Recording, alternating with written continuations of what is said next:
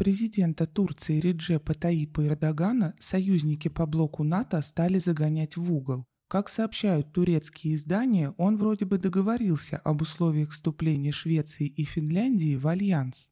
Хельсинки пообещал Анкаре ввести у себя некоторые ограничения на деятельность курдских организаций.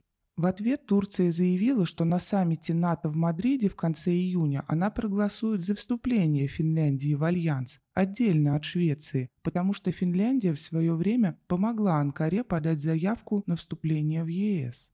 Что касается Стокгольма, то источник, близкий к МИД Турции, заявил следующее. Если Швеция серьезно относится к своим намерениям, она должна опубликовать Белую книгу или что-то там в этом роде о вступлении в НАТО, провести честный разговор о том, что она может и не может сделать для НАТО. Это первое. Второе, вроде бы США пообещали Турции снять некоторые санкции, введенные ими в связи с закупкой российских ракет С-400. Однако премьер-министр Греции Кириакос Мицатакис в ходе визита в Вашингтон призвал американцев не продавать туркам F-16. Эрдоган возмутился. «Мы разговаривали с США, мы договорились, что в наши переговоры не должны привлекаться третьи страны.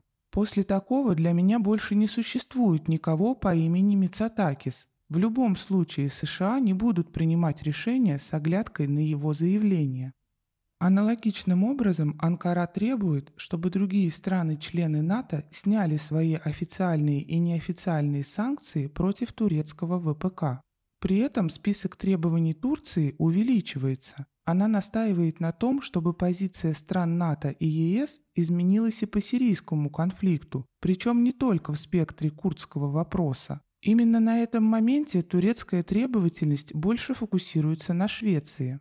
Как сообщает издание All Monitor, Анкара ставит вопрос в следующей плоскости. Согласно статье 5, союзники должны защищать границы друг друга. Турецкие войска регулярно проводят учения и патрулирование в Балтийском регионе вместе с союзниками по НАТО. Будут ли шведские ВВС патрулировать наши южные границы, пролетая над позициями рабочей партии Курдистана? Если нет, то, может быть, нам не стоит становиться союзниками?